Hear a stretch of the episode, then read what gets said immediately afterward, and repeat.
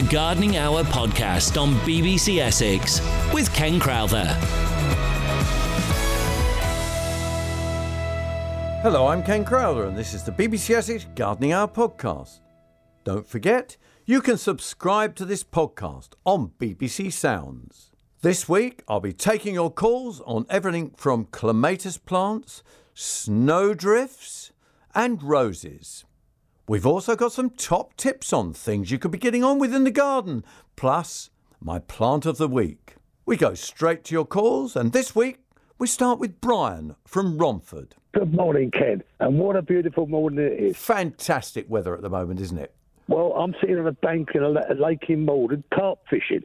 Oh, right, you're a carp fisherman, are you?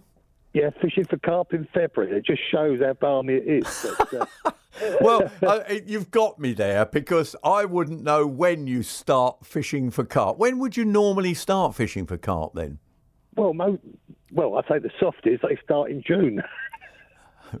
But you don't. You, you're an No, early no. starter, are you? Now, it, it always intrigues me. I met a man recently, and I wish I could remember his name because he's written a few books, and he's an es- he lives in Essex, and he's a big carp fisherman, and he goes all over the place, uh, uh, visiting different lakes to fish carp. And of course, I, I personally, because you're not a fisherman, I can't get it. It doesn't. I don't understand it. But what what do you get? I know we're talking plants, but I'm just intrigued. What do you personally get out of you know, fishing for carp. Well, carp is a species I specialise in, but the reason I come fishing is to be close to nature. Right. It's not just a question of sitting here waiting to get a bite. You know, you, know, you, you talking about the plants being early. Hmm. I've noticed that the, the the birds on the lake and so forth, they're early. They're starting to pair up. They're starting to nest two months earlier than it should be normally. And to be carp fishing, you know, you don't expect to catch carp this time of year because they're they're basically a warm water fish. So, And, do, uh, do they keep lower at this time of the year then, or what? In the warmer water down below, Yeah, or what? Well, to be honest with you, that's that's what's amazing on this trip that the water is quite warm. I mean, I was here last weekend. and It went down to minus three. Yeah. Uh, everything froze on the bank, but the water remained fairly warm. So uh, it, it, you know, it's all part of nature. I've always been a believer. You know, my religion is, is Mother Nature and Father Time, and that's it.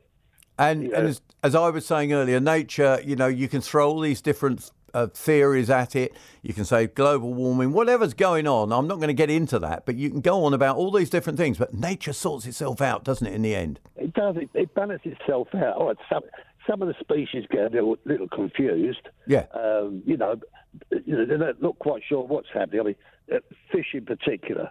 Uh, I mean, they'll, they'll be ready to spawn at one point, then the temperature suddenly changes again. They put it off. Yeah. Um, and you know, conditions are os- oscillating. You know, but anyway, this is a gardening program. Yes, get me yes, we will not go. Yes. What was your gardening question, Brian? Right. Well, I spoke to you last year, Ken, about clematis. Now, I moved into a new property last Uh-huh. year.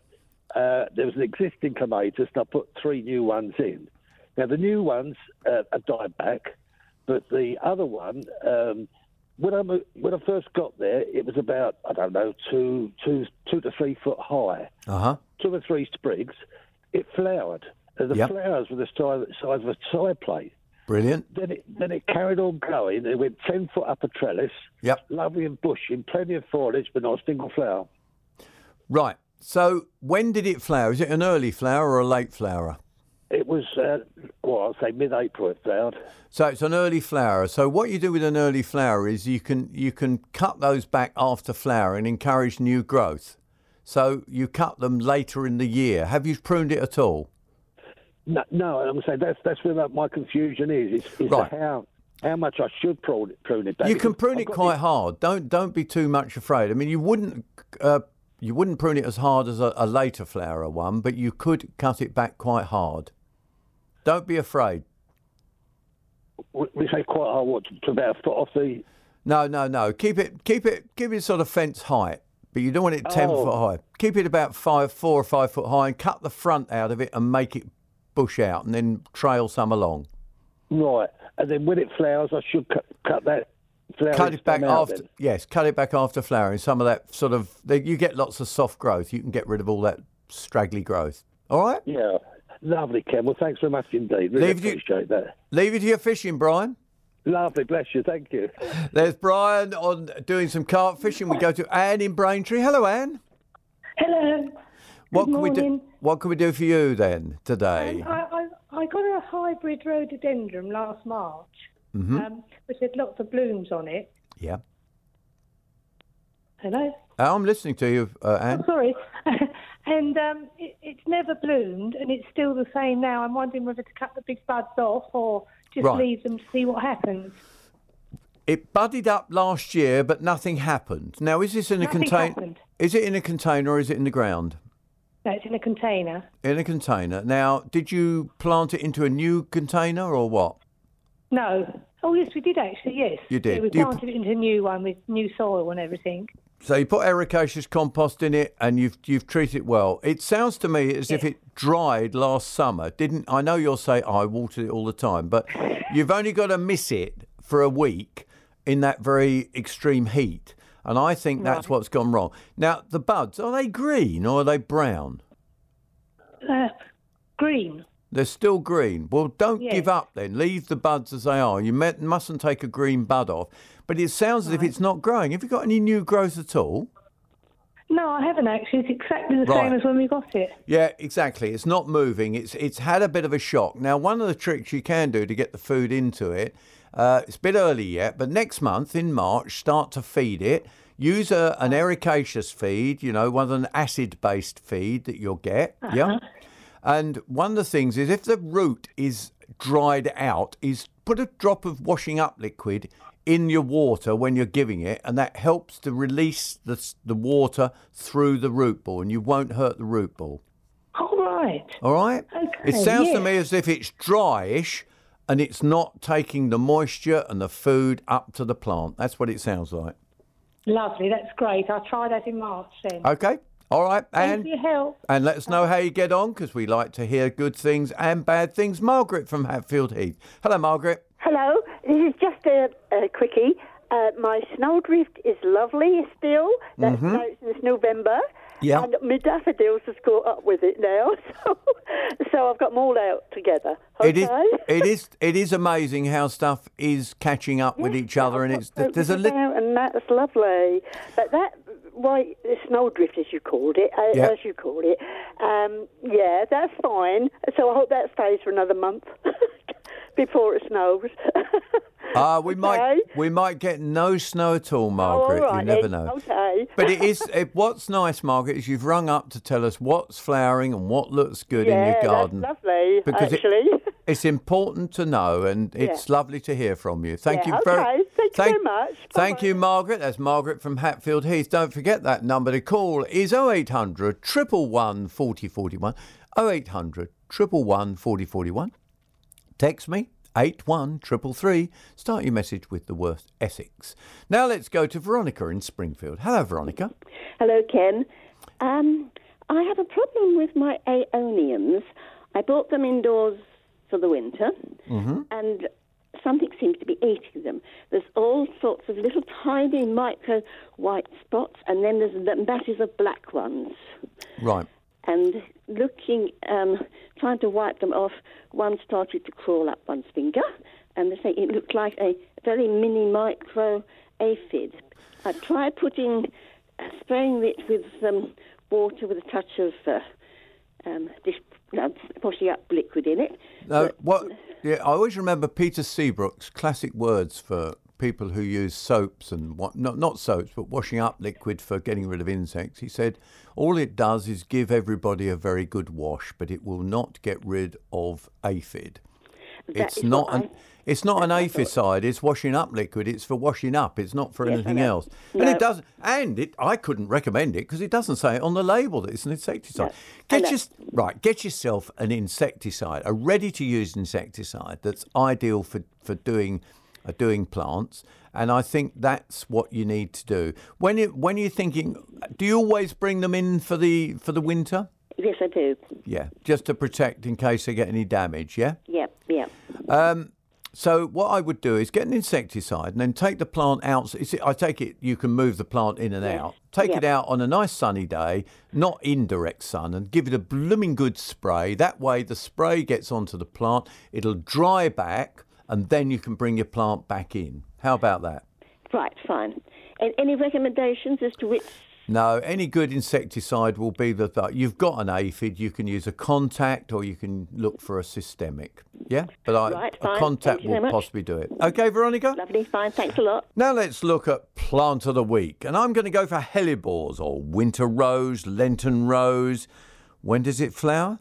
Well, they're all in flower now, and they look absolutely fantastic.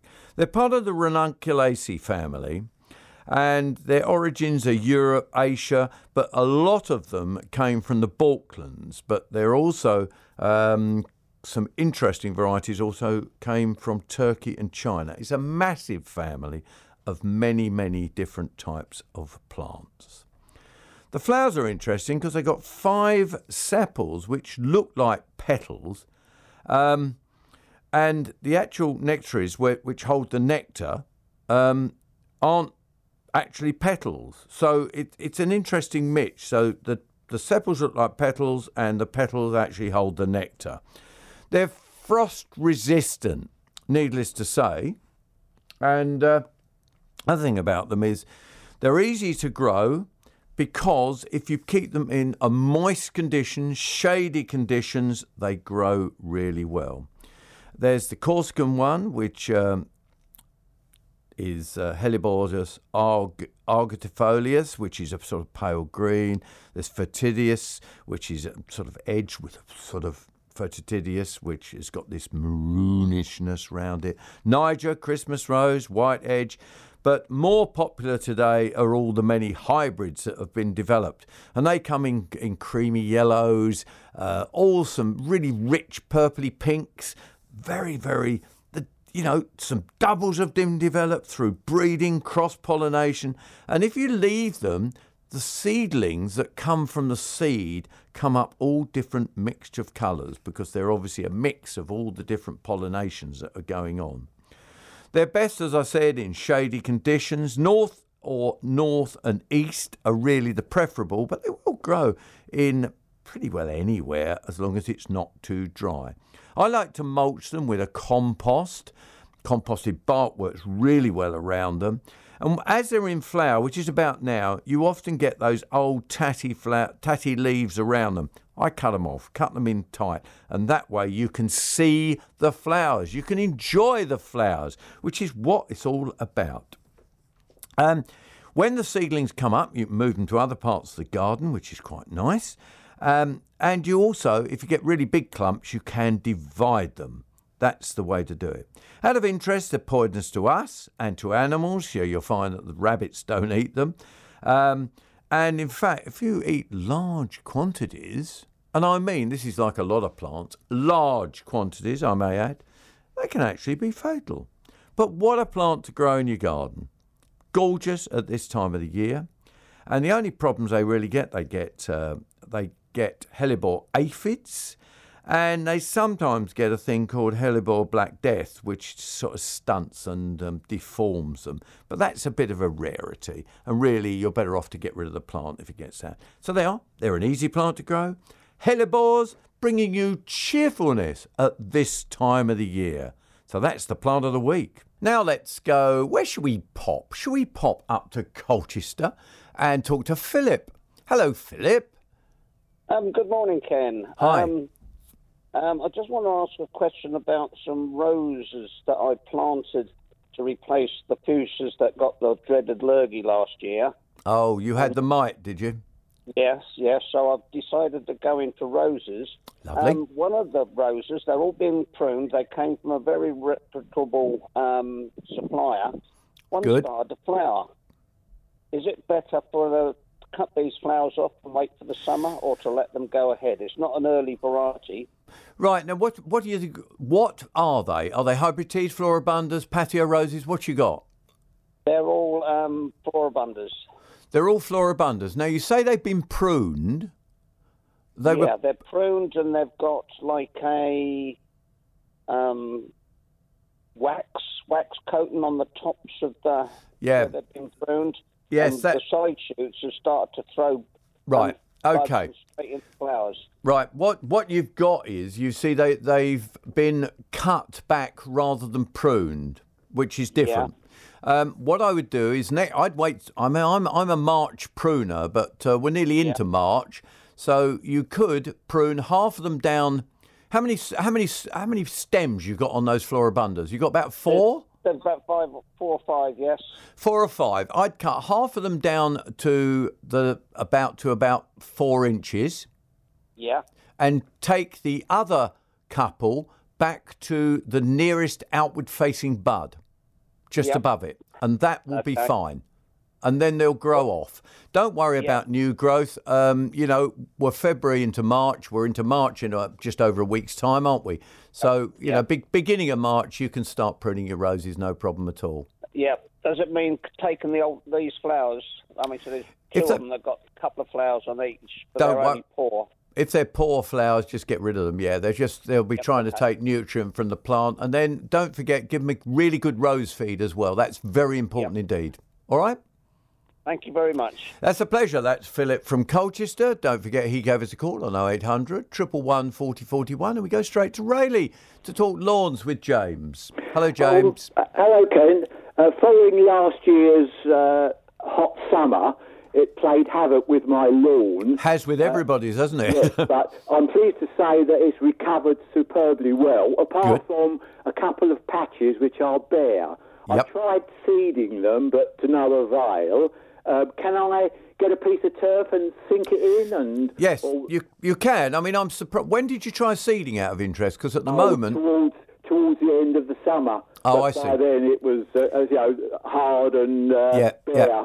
I mean, you you do quite well seeding now, but if it's a bare patch and you want want to patch it in with turf, it's no problem at all. And all you have to do is just scrape. Turf is very thin today. It's not like it used to be 25 years ago. Right. Turf, turf 25 years ago was about half inch thick. Yes, Nowada- yes. Nowadays it's minuscule because they're they're saving the soil for the next crop. Crop, so yes. I'm not being rude about it because No, it work it works really well. And of course, it's cultivated and it's grown properly. But what you need to do is just um, mark the area out. Go and, I mean, is it something you, is it a square metre, something like that? Or Oh more? no, it, the patches are probably two patches about uh, 18 inches square, something Oh, like that. no trouble. So go and go and buy a turf, one turf. Uh, don't buy it if it's yellow, because sometimes um, places keep their turf stacked for too long and it goes yellow. So open it up before you buy it. See it's not yellow. As long as it's rich and green, buy a turf. Then what you do is you just lay it on the area. Then just mark along the side. If you've got a half moon, Yes, what I I've got one of those. yeah, mark along the edge with a half moon uh, the area that you want to cut. Then cut through the turf. In other words, you make your square. Yeah? Yep. And then just dig a little bit out, about half an inch maximum, maybe an inch. Then just scrape the bottom with a fork or a rake and then pop the turf in, Yep. but make it just slightly bigger and just fold the edges in so that they're nice and comfortable.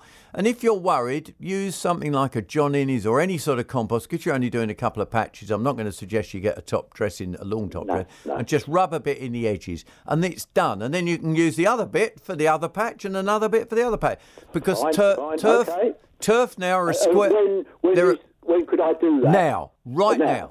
Be a okay. great this weekend. Ideal after the program, of course. Yes, oh yes, yes, I'm listening. Yes.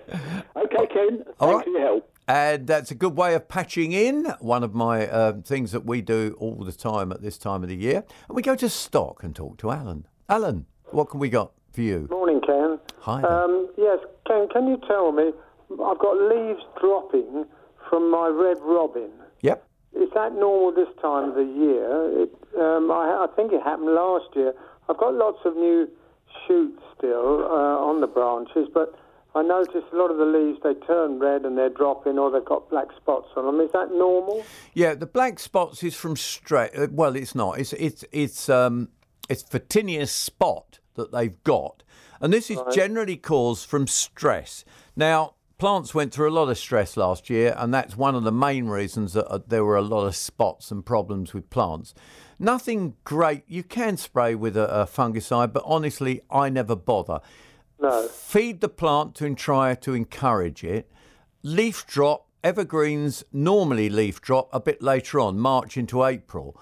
Um, Right. They're a bit confused, I think, this year, and I think I'm noticing. I went where did was I the other day, and it was a euonymus, and again uh, one of the evergreen euonymus that was dropping its leaf, and I thought, oh, strange, it's dropping its leaf, but nothing to worry about because if you look for the new growth, as long as you've got new growth, you're onto a winner. Which, which I have. No problem at all. Give it a blooming good feed. Get some feed round it. So if and when we get some rain, it'll wash it down into the soil and just rake those leaves up and get rid of them because they're infected leaves because they've got the spot on it. Yeah. Just something else very quickly, Ken. I've got box hedge.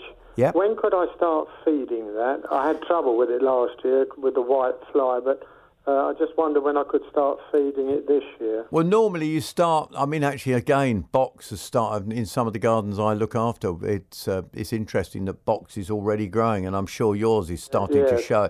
I wouldn't feed that until next month, middle of March, because we Middle don't we don't know what weather we're going to get thrown at us, do we? No, we don't. Okay, Ken, that's All right. useful. That's fine. Okay Thanks then. so much. Okay, Alan. Thank you very much for your call, and we go to Bill in uh, over the water in Kent, don't we, Bill? Yeah, yeah. Good morning, Ken. Yeah, lovely program. Thanks for taking my call. No yeah, problem. I live in Birchington, uh, near Margate. Oh, a nice place to be.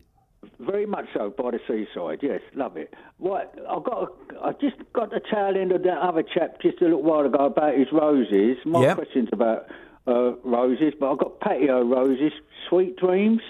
Yep. Now patio. Really nice ones. But uh, I've, took the tops off in November. Yep. They're now about these are in two fairly big pots, about two uh, two foot across and two Yep. foot deep, two foot six deep. Uh, so now they're about 18 inches high, Yep. about two foot. Can I trim them back down or? Yes, you can. Now patio. Well, I'd, I'd do it. Do it another couple of weeks. Yeah. But, Yeah. But what you've got is a patio rose. Now, what we do with patio roses, we actually prune to shape. You don't actually have to hard prune them. But oh, what Oh, right, you, okay. but because your patio roses, I, I'm listening to you, are getting bigger and bigger. They're in containers.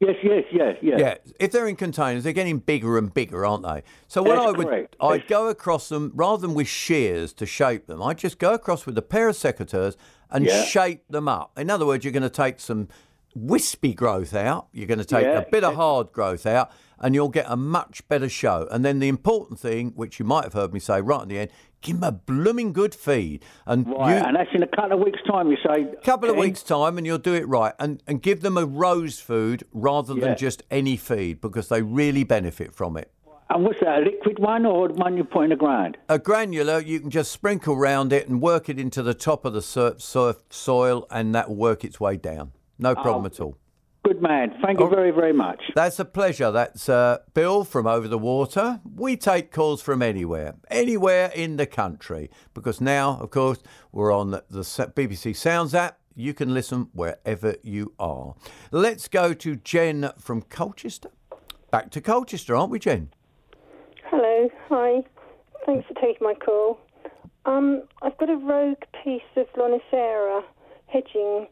Um, it's not the top I'm bothered with, bothered with. It's the um, what's below the ro- roots, which I'd like to kill. So sounds a bit drastic, but um, have you got any ideas, please? I've, Right. I've read all sorts of things. now hang on you've got lanisra Lo-. Well, Lonicera is that? Perhaps there's different ways of um, um, pronouncing it. no what But it's it's the hedging. hedging so has it got a very small leaf Um, Small yeah. leaf? Yeah. If it's got a very small leaf, it is Lanisra. Now, is there a Lanisra hedge there still, or has it? It's been removed. Um, I think there might have been a long, long time ago, but it's like a rogue piece, tiny bit that was growing out, and um, I, I know from experience, um, uh, you know how how much the roots grow. So I'm I'm Okay. sort of desperate to get rid So of that. So you're determined to get rid of it, are you? Sorry, you're yes. determined. Poor thing. You could you could cultivate it and make it into a little bush, couldn't you? No, I have got. No. Okay. We'll go for getting rid of it. Okay. So is it in a flower bed? Uh, no, it's actually growing under from um, slab, very heavy slab. So uh, Okay. it's not something I can lift up. All right. Right. And it's got green leaves on it. It did have because it was only about five centimetres above the ground now. Right. Let let the green leaves come back. Right. and then buy a product called SBK. Sorry, can I just? It's this very simple. It's a nice, easy one. S and B and a K, Okay. hmm and then just paint that onto the leaves. And e every time it springs up and shows more leaf, you just keep painting it, and that will kill the root as well. Really? Oh, that's good. I've read about pouring vinegar down. And No, well. I can't recommend anything like that because it's it's not ministry tested, whereas SBK is ministry tested and is safe to use. How about only, that? only for for humans. that's brilliant. Thank you very much. Okay, Jen. Okay, best of thanks. luck with getting rid of it. And we go to Layer de la Haye um, and talk to Jenny. Hello, Jenny. Oh, hello, Ken. Um, I've got a half standard viburnum um, which has died, and it's in the centre of, of the lawn. Right. Um, I think it's died because it's very, very dry there. Okay, yeah. And uh, I wanted to replace it and wondered, you know, if you can suggest something. I mean, I was thinking of either a Pittosporum or a Photinia, but I don't know much about Photinia, but I like the ones with the pinky leaves. Right. Um, well, because Photinia has this red leaf in spring, and when it emerges, it, its young growth is very red. Yeah? Yes, but you but there are sorts that sort of are pinky all the year through, rather than being, you know, that deep colour. Variegated, uh, they might be. I There's a variegated, yes, there is a variegated one. Now, the thing about Photinias is they, they, well, both the plants you mentioned, you can't really put a standard in a, in a very dry, any standard or any plant in a very dry conditions and then expect it to tolerate the dry condition. Do you see what I'm getting at? Yeah. You will need to water it on a regular basis. I Mm. think last summer was an exception, and I, in some ways, hope we don't get another summer like that because it has killed a lot of plants. Photinia, I think, would be possibly the better bet for you. I think that would do the do the job very nicely because they do tolerate dry conditions. Now, when they tolerate them, they do a bit like my earlier caller was saying, and what they do is they get a leaf spot and then they drop a bit of leaf, but they'll come through it and grow on. So, in fact, I think that would be possibly your better bet. Can How about that? control them quite well without, um, you know, having to get the saw out, kind of thing? Can can you what them? Sorry. Oh, what the one you've got? You mean? Growth, if uh, on the Photinia, can you control them, or do they get very? Oh no, you can control them very easily. You just you just literally prune them into the shape you want them. Mm. So if you've got if you're buying a sta- you're talking about a standard one, are you, or just having a bush? No, just a bush. Oh, in a bush, yes. You just prune it on a regular basis. You let the new growth come because you can enjoy that pinky red colours that you're talking about. Yeah. Yeah. and then you just prune it after that happens. And it's as simple as that. Very hmm. easy indeed. The, the mistake people make is they don't prune on a regular basis. If you prune it once a year, you can control it the size you want it. Okay. All right? Yes. Okay, Ken. Thank And you very much. Don't forget to put plenty of decent compost around it when you plant it. Not dumped in the hole, but work it into the soil so that the roots have got somewhere to grow into nice compost and soil. Okay? Yes. Thank you very much. Back to your gardening questions in a moment, but right now on the BBC Essex Gardening Hour podcast, we've got some top tips on what you should be getting on with the garden this week. I'm going to start off with mowing the lawn. Why? Because we've had temperatures anywhere between 13 and I tell you what, someone in Essex told me it was 19. So they are. The grass is growing. So mow it, not too short, but mow it and get it looking tidy. Uh, you could also remember that uh, moss, there's lots of moss everywhere, mainly because that dry summer destroyed a lot of the um, grass that was growing. Um, I think it's a good time to get on with the moss killing. But don't forget, don't remove your moss until it is dead. A couple of things that you can use is one's called Mo Bacter, which is natural. You don't have to rake it out. It just rots and puts it all back. It's a natural thing. That's worth trying. Um, but generally, get rid of your moss first. I like using a liquid moss killer myself, and preferably the three in one fertilizer. It's too early to put on fertilizer, but it isn't too early to use moss killer. My second one's staying on lawns, really. Repair those edges that have been trodden down. Now, how do you do that? Well, I'll tell you what, buy a bit of turf. Don't muck about with what you've got. but you have to pack the soil into the bed and make it nice and strong. And then don't necessarily cut it hard back at this time. So, in other words, you've got a bit of an overlap. Let the grass mature and grow in, then cut through that edge back to the level that it was each side of where the damaged section is. Also, just a reminder as well, talking about edges, if you're mowing that lawn, edge the lawn, hoe the edge of the edge, pull all that grass out so it doesn't spread any seed or little uh, seedlings into the bed, and make the lawn look good. Because I tell you what, I've mowed a, several lawns this week and they look sparkling. The Gardening Hour podcast on BBC Essex with Ken Crowther. And we now go pop off to Sheila in Church Langley. Langley. Hello, Sheila. Yes. Hello, Ken. Ken, I've got a problem in my garden. Now, I've got little trees, well, not quite so little, miniature trees growing at the end of the garden. We had some lovely um, lawn last uh, summer where I put the grass seeds in, encouraged it, and it all grew beautifully. Now, it's totally disappeared and it's all gone very dark. There's nothing growing there. And I'm wondering now, is it worth chancing grass seeds again or whether this time to chance the turfs? Right. It's uh, so I'm a bit confused. Is it under trees? Yes, that's the trouble. Yes. Right. Well, you did. What seed did you buy? Did you not the make, but did you buy um, shade loving seed? Oh no! I just bought. I just picked up thing in, in the Right. garden centre. You know, just grass seed. I would. Well, you see, I think you will be better. Uh, you see, turf generally is looking for reasonably average conditions. Yeah. Right. Now, whereas you can buy a seed that is more tolerant of shade. Okay. So therefore, you'd be better with that than you would be with possibly turf at this time of year. And and Oh, now, lovely. and if we don't get too much more frost, I mean, there's frost I think tonight, but generally, um, seed is quite cheap. It's you know it's an inexpensive product. Quite honestly, it's worth risking. Even though I normally I wouldn't recommend anybody using grass seed until end of March, but this year because it's so mild, it could be worth trying it now.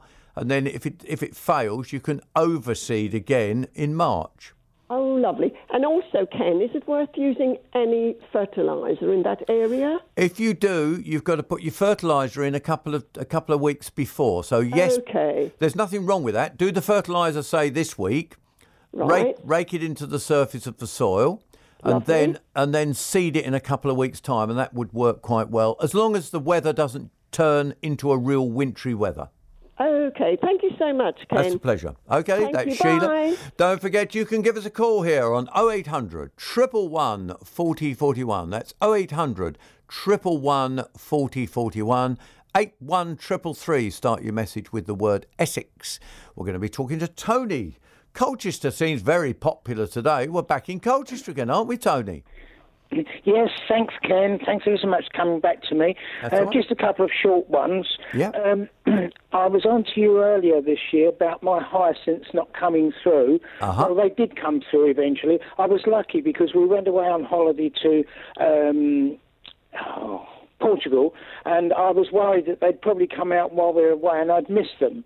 and um, I gave both my daughters a, um, um, a tub each. They're, they're 10 inch pots, by the way. They're about Lovely. a foot high, 10 inch, and I put five, spread them all around, four around the outside, one in the middle. Um, anyway, I thought I'd, before we went on holiday, I'd leave them outside in the cool and that would slow them down. And of course, it worked perfectly. They were. They were just coming through. Now, we've been back a week and I can't understand. Three of the bulbs are as if they've gone dwarf. The, the, the blooms are coming out, but the whole lot is only one inch high. The rest of them are okay. They're about 10, 12 inches high, and a couple of them are just coming through. They're about four inches high. But two of them are only about an inch high, but they're blooming. Are they dwarfed or something? No, I think sometimes that's due to um, the roots having not grown sufficiently or, or had a bit of damage or waterlogged or something like that. That's what seems to Ah. happen. Where the head just, I know what you mean, the head just pokes itself out just about. Is that right? Yes, yes, And, that's and then, right, yeah. and, and then it's got- tries to can- open, doesn't it? Yeah, it's got tiny little leaves. They're sort of minuscule leaves, about three quarters of an inch long, and the whole lot's only an inch and a half, an inch and a quarter high, with like miniature blooms. Yeah, the bulb the bulb has had a shock at some time and not been allowed to allowed to grow its roots properly, and I think that's your problem. Ah, right, that's okay. Because all the rest of them, there's one. Yeah, and don't throw them away. I mean, put them in the garden No. after they've finished in the tubs. Put them in the garden somewhere. Plant them in the garden and forget about them, and they'll come up next year, a bit looking a bit like um, bluebells, but they'll they'll Okay. grow. You Never waste them. You can't, you can't regrow them onto another tub or anything like that, I can you? would. I honestly wouldn't bother for the money of buying another hyacinth. You'd be better to buy another hyacinth because they'll never be. The, Right. s- they won't be as good the second year. Pl- plant them in the borders of the garden. Yeah, then. in a group. Yeah. Plant them all together as a group. They look smashing. Lovely. Uh, just one quick one, please. Um, I've, my daughter's got a lovely wisteria, and Yes. she gave me some seed pods. Is it possible to grow on from the seed, or do I need to get a proper wisteria plant? Uh, depends how long you've got to wait and see it flower. It could take you up to 10 years from oh, seed, seedling to growing. Seedlings oh. don't flower as well. The ones you buy, which are not the cheapest plant to buy, are grafted. And the reason they're grafted is it encourages them into flower at an earlier time. Oh, right. I better get the later version then, because I'm Yeah. nearly 82. oh, but on the other hand, grow them as well because it's fun. How about yes, that? that's what I like. Yeah? Okay, I'll try that as well. Okay, lovely. Thanks ever so much, Ken. Lovely Pleasure. program. Super. Yeah, Listen bye to then. it every week. Good, Thanks, that's bye. smashing. Um, now, uh, where are we going now? We're going to over to talk to Beryl from Harlow. Hello. No, no, we're not. We're talking to Paula from Hockley. Good aren't we? About- morning. About, begonias, is that right? That's Right. Am I too early to set my begonia corms yet now in Oh no, well, Corms, I think you're a little bit early. I think this spring is confusing us all, and we think we're farther ahead than we are. Don't you think so? Possibly, yes. I would I would not do it until we're well into March, quite honestly, and do it then. Just Right, leave leave yourself about three weeks, and I think you'll be better off. Okay. Okay, lovely. Right, thank you. Thanks for your call, Paula. Don't forget that number to call here on BBC Essex. You're listening to Ken Crowther talking gardening. It's the gardening phone in all the way through till 12 o'clock. Uh, we now go down to Harlow to talk to Beryl. Beryl, what are we talking about today? Hello, yes, a hydrangea. Yeah. I've got a hydrangea in a tub. It was beautiful last year, loads of flowers, huge flowers. I've obviously left the dead flowers on until, well, you know, in the next few weeks. But Yeah. I noticed all the new growth is up by the top of the flowers. Well, if I cut all that off, will it shoot? Will they shoot down below? Uh, yes, you don't have to cut the top. All you do is deadhead it back to the bud. That's all you have to do. Yeah, well, all the buds are at the top. Yeah, there's they no will. Buds, there's no buds lower down. Yet I don't want it to get too big. Right. So if I cut How, it ma- off, how many branches you got? oh God, loads. Right, cut half of them down. Right, cut yeah. half half of the branches down hard Right. and leave the others up. Oh, because right, there's okay a then. there's a danger that if you cut it hard, all hard back, you yeah, I might. lose all my flowers. That's it. You see, you Yeah. know, don't you? Well, I did wonder, but I thought I would ask to be on the safe side. Half of them down, half of them up, and you'll do well. All oh, right. right. Okay then. And Thanks. don't, don't forget to feed it if it's in a pot as well. That's really important. And we go to Dennis from Wickford talking about roses, aren't we, Dennis? Uh, yes, good morning. Uh, yes, I, I need some advice, please. My rose bush has been butchered by the landscaper. I asked him um, to trim it, um, but what he did is because bush was old and strong, had big roots, Yep. he totally cut it out and threw it in the skip with the rest of the rubbish. Uh, rubbish. I asked him to salvage it, and he brought it back, and there's only a couple of small, scraggly uh, root strings left. Right. Okay. Just wondering what I can do to ensure its survival. I—I'm not going to be very helpful here. I'm going to say that if it's how old was the rose? Very old. Uh, about uh, yes, about fifteen years. Yeah. It, it, it was a beautiful rose Now- and a beautiful scented rose. Yeah. Um, sadly, people don't always listen to what you're saying to them, do they? No, no, I, I did ask him to just trim it, but the thing was, when he was digging the trench, I asked him to dig. Uh, he, he, he, the root was ball was too much for him, so he decided to pull the whole roost bush up. So Oh dear, it's a shame, I'm a isn't little it? bit annoyed, rather, to, to say I bet least. you. I bet you are. Um, the bigger right. If you go back to rose bushes, and if you'd rung me and said, "Look, I've got a 15-year-old rose and I want to move it," Yeah. my answer would be, you'd be very lucky for it to survive. And one of those reasons is that you you you can see from the rose you've got that it's got very little fibrous root. It's just it got these main tappy type roots. Yeah. And that's the reason that they're very difficult to move when they're old. Right. It is going to be very difficult for that rose to survive. But what you can do is how high is the top of the rose? Well, the, uh, what, what's left of it's about a foot and a half. Uh, Right. Okay. Cut it back to about a foot. Just take the top off it. Yeah. And then try planting it. I think. Is your ground good in Wickford? Is it is it or is it clay Oh, well, I've got clay ground which I've put some topsoil in, but at the moment, because I didn't know what to do, I've put them in a couple of big flower pots with Right. uh, composting, uh, uh, grow uh, garden centre compost. That's fine. Leave them there. Don't disturb it. Now, I think you've got very, I would only give it a 50 50 chance, if that, of surviving. I'm being depressing for you. But, Dennis, keep it there. Keep it moist. Cut the top off it so it can't wobble about because that is what you don't want. That's why I'm saying cut it down a bit more. And Dennis, just keep it watered and live in hopes. You can't feed it with anything. You can't do anything with it unless it produces leaf. Yeah, If that's it- what I was coming to. So about feeding, there's no um, rose food or anything No. like that I should put into it. because it can't take food unless it's growing. So if it starts to show any signs of growth, then you can feed it with a good liquid feed. But you can't do that unless it produces leaf. Okay, then. So as soon as it produces leaf, I can put some liquid feed. That's what I like to hear, Dennis. I the posit- your positiveness when it produces leaf. And I tell you what, Dennis, come back and let us know how you get on. Can you do that? Yeah, well, it, I will let you know when it survived.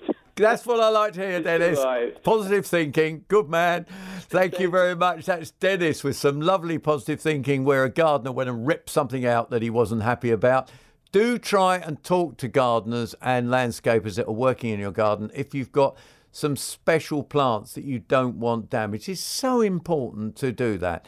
Um, never be afraid of asking for something to be looked after. They don't always listen, so remind them when they get anywhere near a plant. Um, let's talk to Helen from Westcliff. Hello, Helen. Oh, hello, Helen. Um, Ken. Sorry. Um, You're I'm Helen, I'm Ken. About a hyacinth Oh, yes, I've lovely. got, I've, which is a bulb inside my um, house. I've got, and um, just wondered whether or not it's, it's ideal to, to, to put it outside. Right, it's finished flowering. Well, it's not. It's it's still in. It's, it's still a bulb. It's not showing any signs of life. It's got a few green buds coming up. Is it so? The answer is yes. If it, it was it a prepared hyacinth or is it just a hyacinth that you got given? Where'd you get it from? It, I mean- it was from a garden Garden um, centre. garden centre. Yeah. It will tolerate outside temperatures, no problem at all. Or you could try just growing it on. If it's showing signs of growth, you could grow it on your windowsill. You can in a Yes, pot. in a It's pot. all right in a pot. Yeah. Or can you plant it in the garden? You could plant it in the garden as well. Yes, it will tolerate It'll whatever. do better than what it is indoors. It might do because sometimes indoors it's a bit too hot. It's too hot for Yeah. it. Okay, I'll put it out in the garden then, Ken. Yep, Okay. Thanks so much for your show. Enjoying it much. We'll be back to your calls, texts, and emails shortly, but let's take a final look at the top tips I've got for you this week. What are we going to do? Tell you what, I bet you've got containers around your garden that are looking tired. Whip any dead geraniums out that you've left in there from last year and plant some bedding. Polyanthus are better than primroses if you can buy them. Primroses, they die back in the centres if you get wet and, and conditions that you might get a little bit of frost, which, let's face it, we will still get. Polyanthus, the stem has got the flowers on it standing up. It works a lot, lot better and it gives you the same amount of colour. Brighten up your pots with violas, pansies, bellis. And don't be afraid to use some herbaceous plants and maybe even little conifers and heathers to make a full impact in those pots and containers. There you are, brighten up your garden. I suppose that doesn't detract from if you've got a flower bed near the front garden, you could plant that up with the bedding as well. Come on, get out there, get your garden centre and buy some plants to brighten up your garden. My second tip is actually about chitting potatoes. If you've never grown potatoes, you can grow them in containers, you can grow them in the ground, you can grow them pretty well anywhere. But it's important to buy the potatoes. Now, a lot of you uh, might find that when you go to a lot of garden centres, they're only selling them in packs, and therefore you get about seven or eight potatoes maybe in a pack, and you don't need that many. Look out for a garden centre that's selling potatoes singly, and that way you can just buy two or three and try growing them in even an old compost bag is good enough. Just punch a couple of holes in the bottom, leave a bit of compost in the bottom of the thing, plant the potatoes, and then top it up as the green grows. It's as simple as that. It really is. But don't plant them yet, chit them. What's chitting? Chitting is getting the roots to start to grow, the shoots out of it. So what you do is you put them somewhere coolish, frost free, uh, with a bit of light. And old egg boxes are ideal to stand your potatoes on. Um, just rest them on to get them chitting. And look out for some newer varieties. And there's plenty out there now, there's a few out there anyway, that are actually uh, blight free. So look out for those. It's a good time as well to plant asparagus if you fancy a bit of asparagus. Um, you can do that in raised beds really well. And there's some interesting varieties. You can get the um, crown in crowns in little packets. You can get purple ones. Go on, get some asparagus growing. But remember, you won't be able to feed off that asparagus this year. Let it go to fern. Let the nutrient go back to the roots. And then next year, enjoy your asparagus spears. Nothing like little slowly cooked with batter. You can even barbecue them, do them in the oven. I'll tell you what, this is not a cookery show, but I tell you what, you ought to have asparagus in your garden. And we go straight to Jean in Radwinter. Hello, Jean. Hello. What are we talking about today, Jean? Um, I've had magnolias and I've been planting them in pots. Is that wrong or is it right? Should they go directly into the ground? They can go directly into the ground, no problem at all. So, where are you trying to plant it? I'm planting them in pots. What the ones that Right. I've had. Well, they can and in. they don't seem to go in do anything. They seem to die. Right. Usually in pots, they're struggling a bit more. They can dry out, obviously, particularly last summer. They need a good sized pot because most magnolias are quite large growing plants.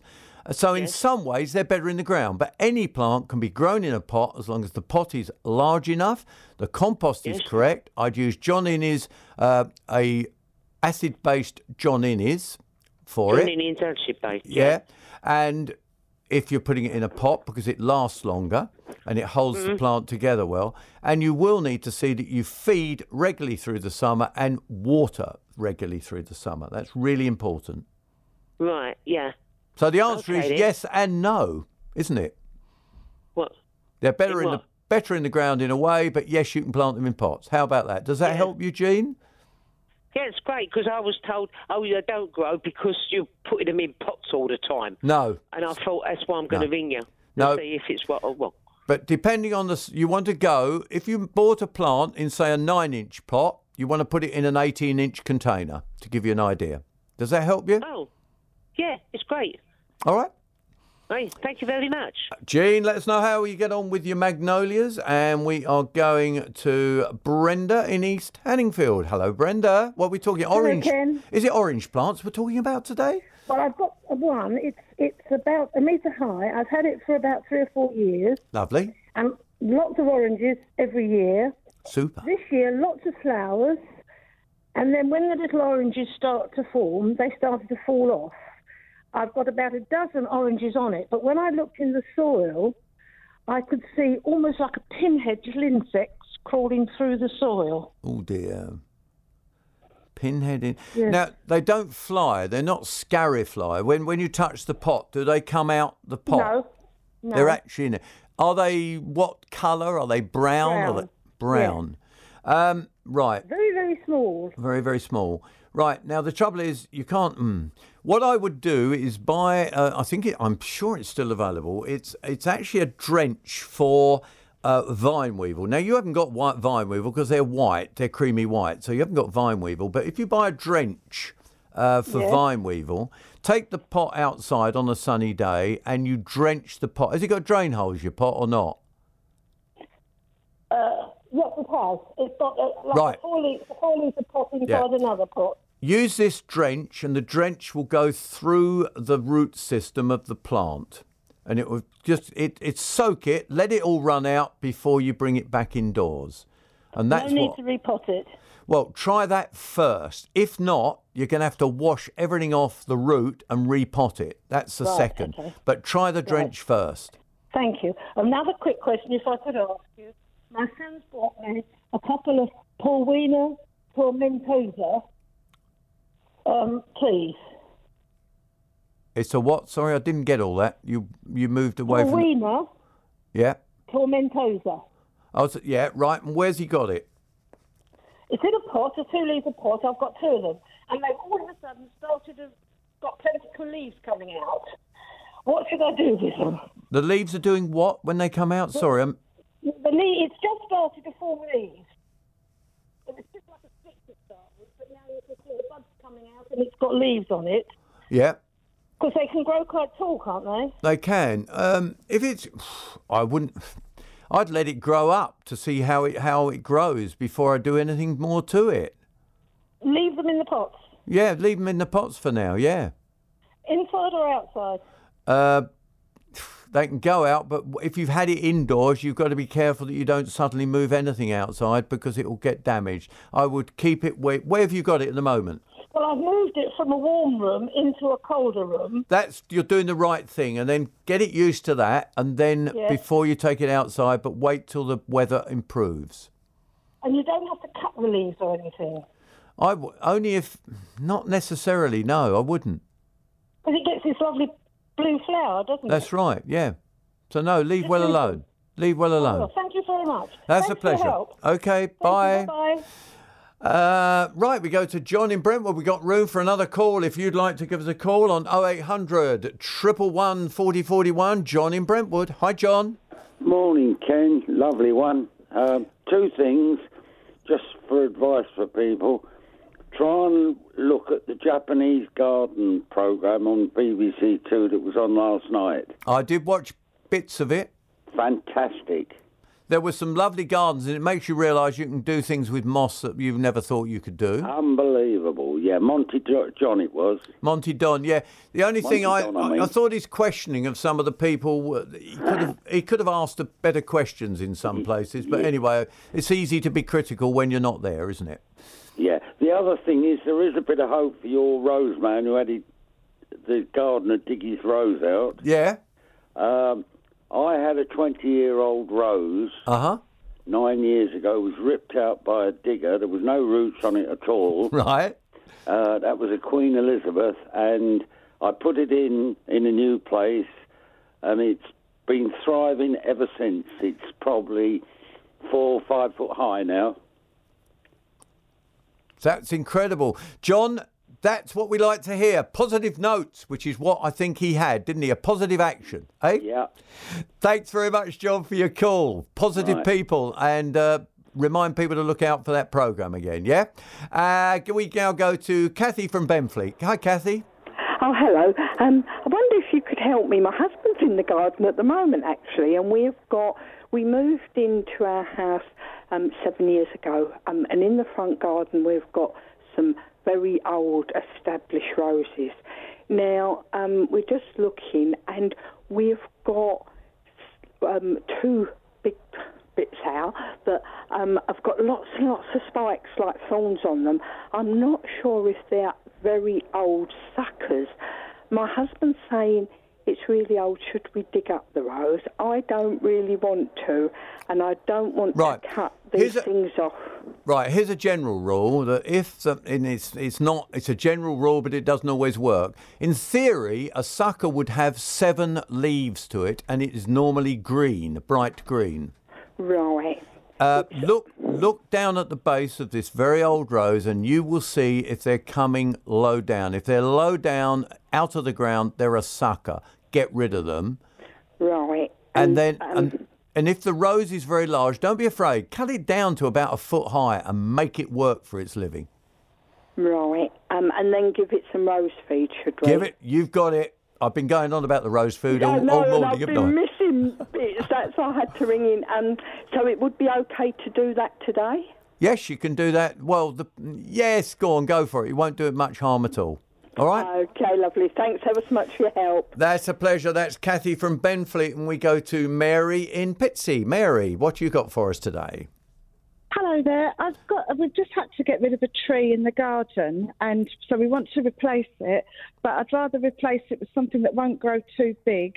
And when's the best time to replace it? Right, right now you can. You, it's a good time to plant. Um, some tree crab apples are on dwarf stock. So when you like crab, they have a nice flower, and then they'll produce a crab apple, which gives the birds something to eat. Or you can buy one that can actually produce a crab that you can make jellies from. So there's plenty of things that you can grow in small trees. So don't be afraid. Go to a garden centre a good garden centre that's got a good range of trees. If they haven't got a good range of trees, walk out and go somewhere else and see that you ask for advice. And people don't always ask for advice. It's very important to find the plant man and ask for advice. But crab apples you can get into nice shapes. There's one called red jade, which is a weeping crab, which looks really nice. Right, So- lovely. They're one of my favourites. I, I think you can get some very attractive ones and they can give you a lovely show. There is a great danger that some of the weeping trees will grow quite large. So, how about that for an idea? That's lovely. Thank you very much. That's a pleasure. Now, we just look. Um, yeah, it's a couple of minutes to the end of the programme, but I'll tell you what, we've got a couple of things that we should get through here. And it's uh, one from Alexander, who's been patiently waiting for me to answer this uh, text that I mentioned first things this morning when I started the programme. Can you recommend a product for scale insect on houseplants, please? Bug Clear Ultra spray doesn't help. Um, you've got to keep using a sprayer on a regular basis. You can wipe them off with a, a wipe is the, one of the easiest ways. And on a cheese plant, a ficus, but not the begonia, people tell me, but I couldn't recommend it because it's not got anything written on the bottle. Um, you can use um, you could use um, methylated spirit on an ear on an earbud, but you just touch it onto them. But I couldn't recommend. But people tell me that that's what you can do. But because I can't recommend it, because I'm only ra- allowed to recommend stuff that is uh, that's covered by by the ministry. So I'll leave that one to you to work out what you should do, Alexander. Uh, Phalaenopsis orchid from Diana in Hockley. Now, Diana in Hockley um, is asking about its dropping its buds. Can you help, please? Well, the answer is yes. And the reason it's dropping its buds is most likely because you've been over watering it. So dry it out completely before you water it. That's really important. That's Diana from Hockley. Last but not least on this is when is the best time to plant lavender? Well, it'll be coming up fairly soon. It's a little bit early, but I don't like to plant them until March, and that's because they like quite dry conditions. So don't plant lavender till dry. Now, there's a couple of emails that I haven't got through. Uh, one I'll particularly mention is that um, asking about asparagus and thanking me for the advice, and that's Eileen from Dunmow. But she said she's got some compost. That's uh, dehydrated bags from uh, multi purpose compost from last year. It was easier to lift and transport. You just water it up. Is it okay to use and what do you think of the idea? Nothing wrong with that at all. It'll work as compost, but I wouldn't necessarily set seeds in it. Thanks very much for listening to the BBC Essex Gardening Hour podcast. If you missed any of the answers to the questions we gave, you can download this programme and take it with you on the BBC Sounds app. Don't forget you have a gardening question for us. Why not give us a call on 0800 111 4041 and be part of the programme? Yes, every Saturday morning on BBC Essex from 11.